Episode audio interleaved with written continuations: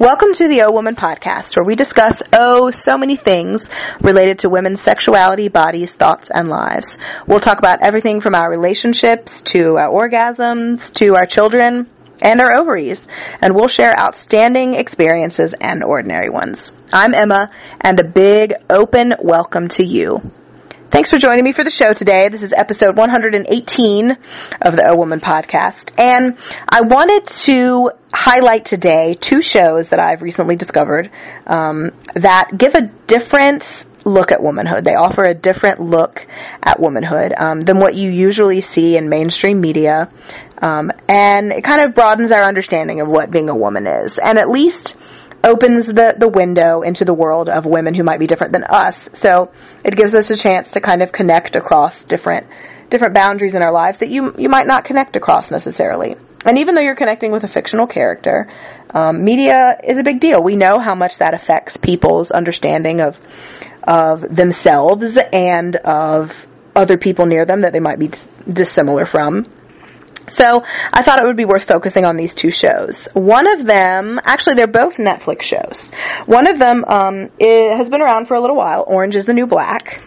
And the other one is newer, and it, that one's called Grace and Frankie. So first, I want to talk about Orange is the New Black. Um, the reason this show is refreshing and nice, um, and really great to watch if you're looking for a cast that represents a greater spread of humanity, a greater spread of Americans, because, uh, well, they're not all American actually, um, most of them are, but a greater spread of women in the U.S.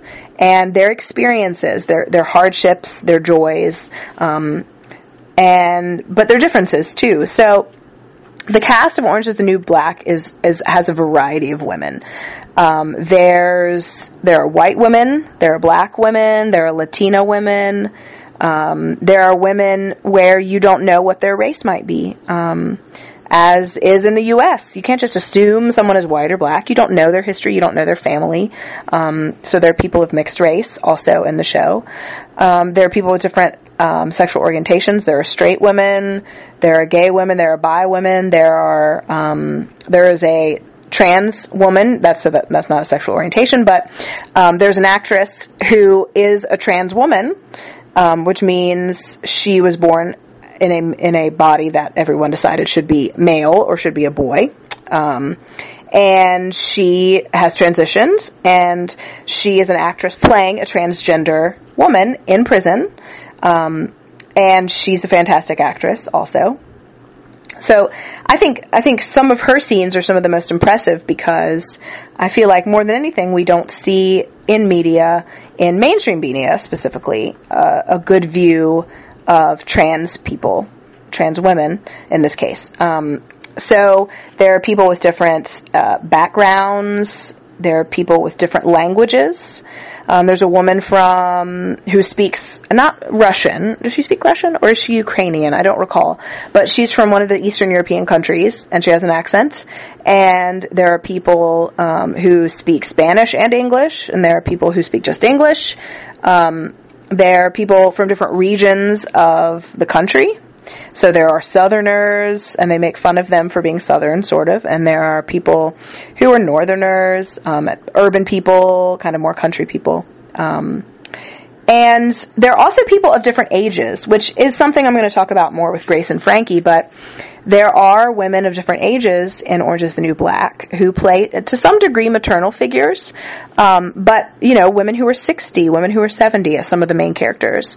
Um, another great thing about the show is that they the show to some degree not fully of course but to some degree equalizes all of the women um, in a way that makes you feel that they're all equally valuable. Um, because all of the women are in the same situation. They're all wearing the same clothes. They're all in prison together. They're all experiencing the same things. Now some of the women get kind of you know favorited by prison guards and things like that.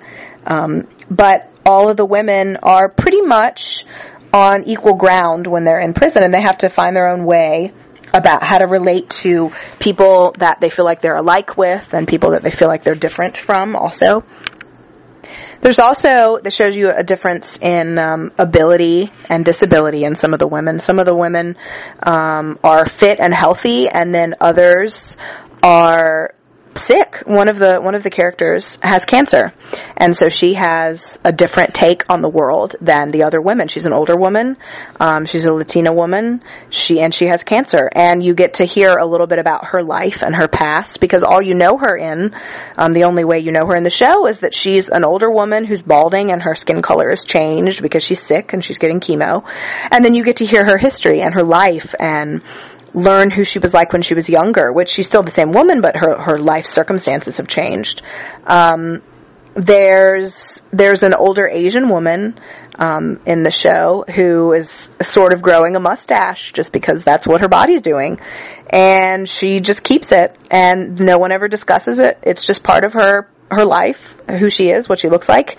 It's just part of who she is. And when you hear her backstory, it's really great because you get to hear about, um, her beliefs about beauty and what beauty is. Kind of that's one of the things that they show in the show is feeling like she wasn't a very beautiful person growing up and that kind of thing. Um, so there's there's a whole lot of sub stories going on, and the main character Piper is a, she's a white blonde upper middle class ish kind of person um, who's committed sort of a white collar crime, I guess. I mean, she didn't commit any violent act when she went to prison. Um, and she actually, she gets to be pretty boring once you go through the show. The first two seasons, in my opinion, she's, she's interesting enough, and then when she hits season three, she's just flat out boring, and then I don't even really like her anymore. Um, but you're gonna have to watch it and find out on your own. The other characters I like so much more, um, because they have a sort of a different passion. And many of the characters too that you you learn why they're in prison and you think oh maybe they're bad people. I don't know like what's their moral compass like? And then when you actually see the backstory about why they made the decisions they made it's not that they're bad it's that they made a mistake. Um, as opposed to I'm sort of finding that I think Piper's kind of a bad person. She's selfish and kind of ridiculous. Um, but most of the other characters that you would originally think, oh, they're bad or they're scary or they're crazy, they're actually not. They're just learning how to cope with their circumstances in a different way because prison is is really harsh. Um, Another great thing about the show, about the way it looks at women, is that no topic is taboo. And because it's produced on Netflix, they can cuss, they can show things, they can show boobs, they can show sex, things like that. Um, they show sex scenes. They show women going down on women. Um, they show men and women having sex. They show, they talk about unwanted pregnancy or, and they talk about rape. There's a really great, um, couple of episodes in season three where one of the characters is raped and another character is trying to be her advocate and help her, um, get the guy back. Um, and it's one of the prison guards, of course, because what other contact would they have with men? Um, but it's, it's a really great look at rape because it, it doesn't make the entire thing um, about victim and perpetrator. It doesn't make the entire thing black and white. Um, it makes it nuanced and specific about the woman that was hurt and how um, she deserves to get revenge and should. Um, and another just overall great thing about the show is that it none of the show, none of the experiences of all of the women is black and white. Um, which, you know, when you think about it in like a, you know, racial color way, it's not because there are so many different characters that are both black and white and Asian and Latina, but none of the decisions anyone makes is black and white in the show. Everything is a gray area, which is where we live. Uh, we live in, in a gray area right in the middle and we go one way or the other and we fluctuate and we try to be who we think we should be. But it's a really great show about making the decisions we make, living with what we've done, trying to be better, um, trying to overcome obstacles that we can't, we don't have any control over. They're just in our way. Um, and I really recommend it because it's it's a really it's a nuanced perspective on womanhood. It's not a um, a straight hood perspe- a straight perspective on womanhood. It's a nuanced perspective that shows so many different types of women, um, and it makes you open your eyes to the possibilities and the sort of people in the world that you've never met or maybe you have and you maybe didn't fully understand, but it gives you just a little bit of insight into a world that is not yours, which if you somehow understand all of the other varying identities in there, you might not understand what it's like to be in prison and that's another thing and the hardships that go with that. So I really recommend that show. Another show uh, that I also mentioned briefly before is from Netflix too, and it's called Grace and Frankie. And both of the shows that I'm talking about today are comedic. I find Grace and Frankie to be more thoroughly comedic and less dramatic. Um, but it stars Lily Tomlin and oh no, what's the other actress's name? Um, she's I'll, I'll think of it in a moment, but she's really famous also, and they have. Uh, they're two women. They don't super get along. Their husbands are coworkers, and they um, are told by their husbands that their husbands are leaving them for each other. Their husbands have been secretly gay with each other for 20 years, and they're in love.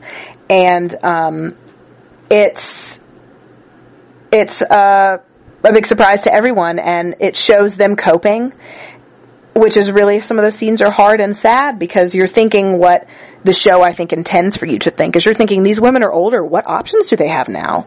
Which is upsetting that you should think that but you might. And I thought that. I thought oh my god like their whole life has been centered on this family with this man that they married and now they have to start from scratch and they're 70 um, but there's so much great humor in it Another great thing about it is that it's focusing on women who are 70. And almost no shows have women who are main characters when they're 70. And the great thing is, is they don't, they don't try to make them young women in just older women's bodies. They have they have the same issues that an older woman might have. They talk about vaginal dryness when having sex. They talk about um, family issues. They they cuss. They say fuck and shit and but they say vagina all the time, which is fantastic.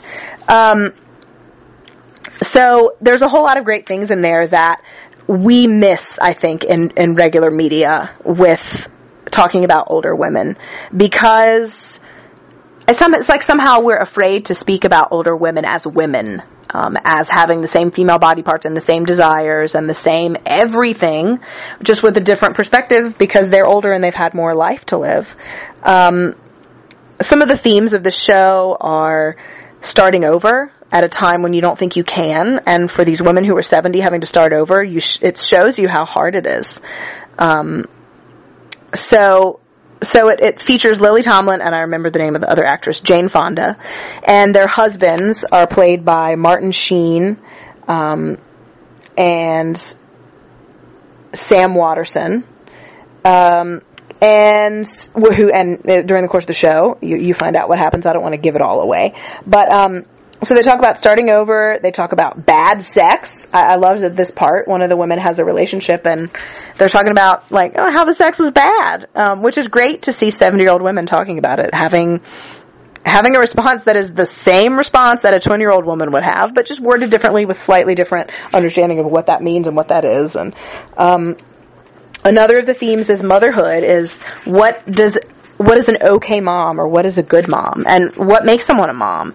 One of the mothers or one of the women in the show has two adopted children. The other one has two children that she gave birth to. And so they talk a little bit about what's the difference? Is there a difference? Um, it, you know, some, one of the characters thinks the other one maybe isn't quite as much of a mom as her. And that causes an argument. Um, so there's a whole lot of great things in this show that are really valuable. And if you like to laugh, I definitely recommend Grace and Frankie because it's super, super hilarious. Particularly Lily Tomlin, I find to be very funny. But um, it's just wonderful to see women looking like themselves at the age they're supposed to be and getting roles that is supposed to be a role for a 70 year old woman. Um, they're not playing old rickety grandmas that don't do anything fun, um, and they're not trying to play younger women when they're actually 70. It's nice to see them playing the age they are playing and experiencing life as those women.